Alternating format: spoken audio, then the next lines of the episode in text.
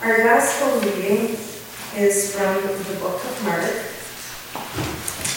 chapter 8, and it is a beautiful passage of proclamation.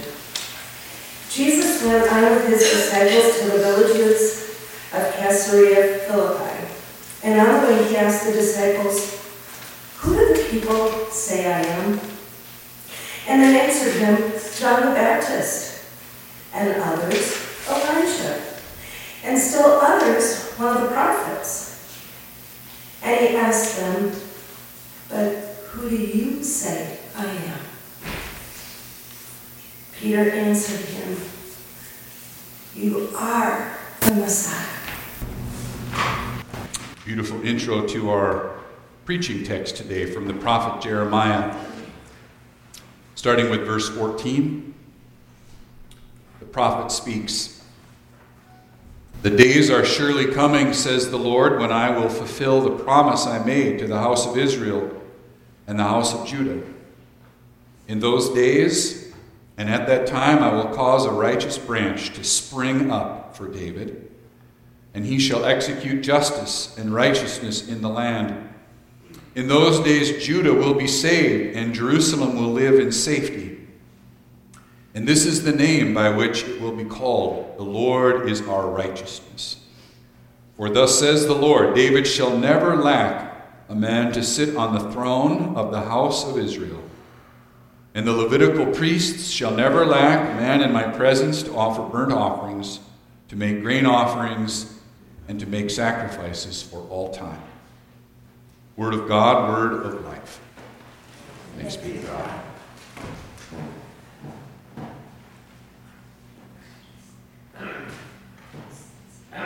Let us pray. These are your words, O Lord. Your word is the truth. Lead us into the truth. Amen. So today, dear friends in Christ, we find ourselves meditating on this notion of hope. But as I was preparing to preach today, I, I really found myself perplexed about hope. Like, I really had to stop and think what the heck is hope? Anyway, which is which is weird, right? Because I'm I'm a pastor. I'm supposed to be in the hope business. Um, if I don't know how to define hope, how am I supposed to help people find hope? Now, I don't want you to worry about me. I'm not having some sort of existential crisis or anything like that. Um, but I'm just struck how often we confuse hope with other things. Sometimes we use hope as a synonym for wish. Like, I hope you have a nice time in Iowa next month, right?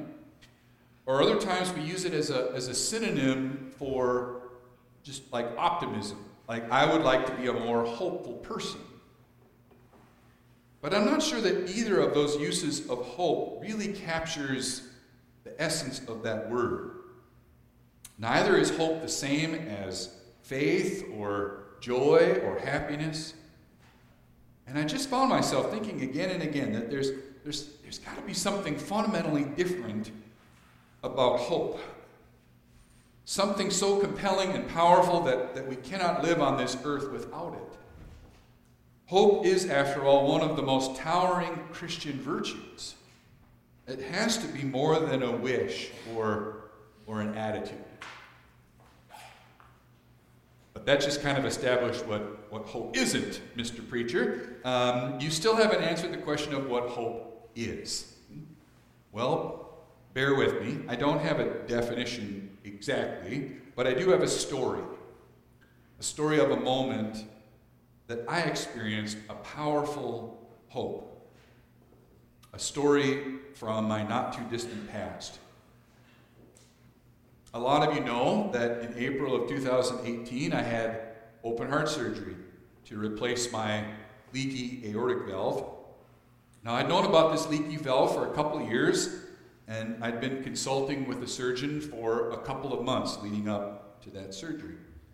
And then all of a sudden, it was, it was time.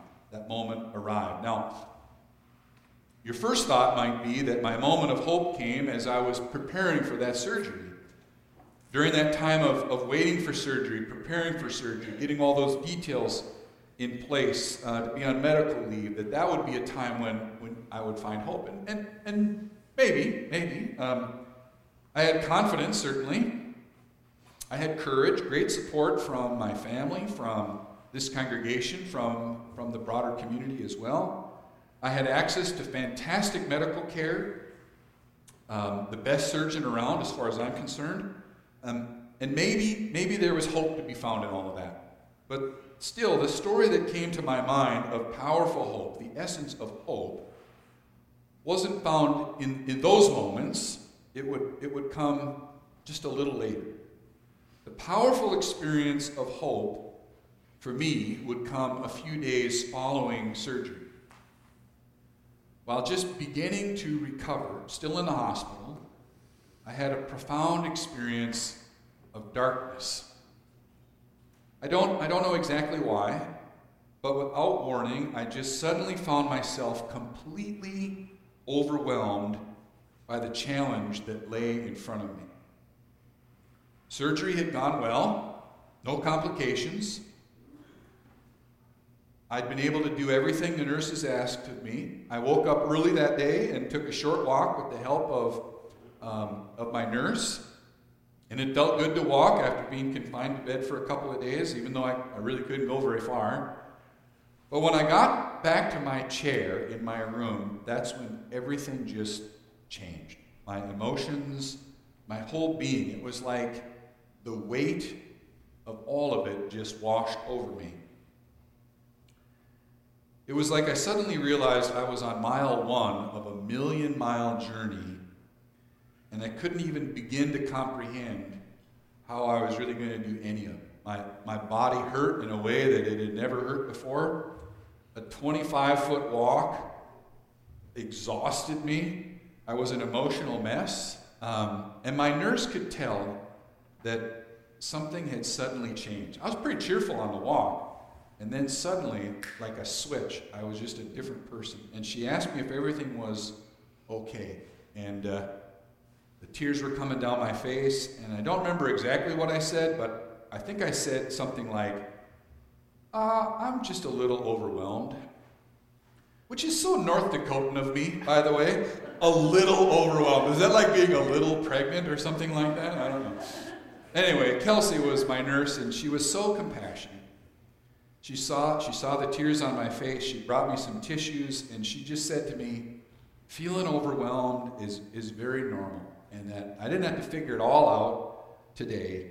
Just find a way to take the next step. She didn't try to talk me out of my sadness. She just assured me in the midst of my sadness that I wasn't alone. Um, it still gets me, even though. Um, I had all kinds of reasons to be optimistic. I was in a state of the art hospital. I just received a brand new piece of amazing technology surgically implanted by um, the best heart surgeon in the world, as far as I'm concerned. I had great support, like I said, from my family, from this congregation, from the community. But it wasn't really until, despite all of that, despite all that good stuff around me, that I found myself in a deep, dark hole that I really discovered this thing called hope. That small ray of light that assured me, yeah, it, it's dark, but it's, it's not completely dark. In that moment, God's abundant love for me, made known in a compassionate nurse, took root in my darkened soul. So for me today, that's, that's how I want us to understand hope. This fickle thing called hope, that tiny, barely perceptible glimmer of possibility that we can only see when life gets really dark. At precisely the moment we need it the most, hope is that thread of a lifeline when you find yourself dangling over that metaphorical chasm. It's that wisp of holy wind that blows past your soul when you feel like everything that matters to you has been lost. Which brings us to our reading from Jeremiah 33 today. Finally, you're thinking. Um, there's no doubt about it. These words from Jeremiah 33 are, are full of power and promise. The days are surely coming, says the Lord. A righteous branch will, will spring up. That, that echoes some words from the vineyard song from Isaiah a few weeks ago. Judah will be saved. Jerusalem will live in safety. And, and they're all magnificent words. But in order to understand them and how powerful they are as words of hope, we have to read them in context. As Jeremiah speaks these words, Jerusalem had just endured a year, a year of being besieged by the mighty Babylonian Empire. And before that, God's people endured centuries of, of terrible leadership. It was a dark and bitter time for God's people. Some of that bitterness caused by their own faithlessness, their own mess ups, right? Some of it because of the actions of the rich and powerful around them. So Jeremiah isn't just speaking some nice words of warmth and encouragement, you know, like don't worry, be happy, or something like that. He's speaking God's word of light to a people in profound darkness. They had nothing, all was lost. They had been conquered, enslaved, hauled away. It was over. Their future wasn't just bleak, it didn't even exist. But into that void, Jeremiah speaks a word on behalf of Almighty God, a word of hope. Even though it seemed that this was only a time of despair, Jeremiah says, again, on behalf of Almighty God, things are not what they seem. Their future wasn't non existent. In fact, it was beautiful. There would be a king again. And in, and in fact, by faith, that king was ruling even now. Jerusalem will not be in ruins forever. It will once again be a place of refuge and safety. Now, there was no rational reason for God's people to believe any of these words. But there was the promise anyway, providing that tiny, tiny ray of light in a sea of profound darkness. These words of God are words of hope, powerful, trustworthy hope. Which brings us to, well, us, I suppose. Here we are in the season of Advent. And isn't it beginning with a bang? but this season uh, of Advent is a season in which we are bold to believe in a light more powerful than our present darkness. And oh my, how our lives can be filled with darkness. There's literal darkness, of course. It's dark when we wake up, it's dark by 5 o'clock in the afternoon. And when it's daytime, it's often cloudy and dreary, or it snows like a foot. Hmm? But even more significantly, of course, there's that metaphorical darkness.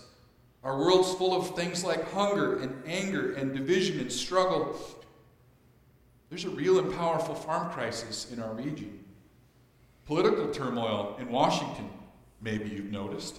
Um, right? Shootings in our, in our schools, human trafficking, uh, war. And, and boy, we haven't even gotten to the struggles in your own personal lives. Right? Health struggles, financial struggles, family struggles, they're all around us. And this season before us is full and overwhelming besides. The calendar just flips to December today, and I bet you already feel three weeks behind. And into that darkness comes a small but powerful light.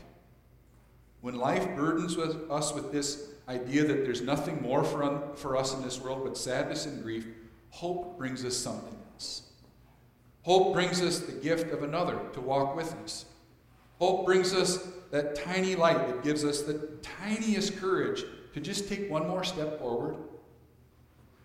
In those dark, almost unbearable moments, hope assures us that even if things never change, God is here. As people of Christian faith, we believe that nowhere is God's presence most clearly seen than in the person of Jesus Christ. God's incarnate word of love, grace, truth, and hope. Hope that no matter how great the struggle, we are never alone. And so, my friends, I want us to resolve to do two things today. First, let us never pass up an opportunity to bear hope to the people around us. when you find yourself suddenly thrust into the hopeless despair of someone near you, don't be afraid. Don't be afraid to simply crawl in the hole with them. I'm not asking you to, you to pretend like you have all the answers or to stir up some incredible pep talk, you know, about the virtues of joy and sorrow. Just be willing. Just be willing to be there, to remind them that God loves them, that you love them too. And that presence will bring hope into their darkness. And second, when you find yourself in your own deep darkness, remember that you too are not alone. Squint your eyes if you have to, right? Grab hold of the cross.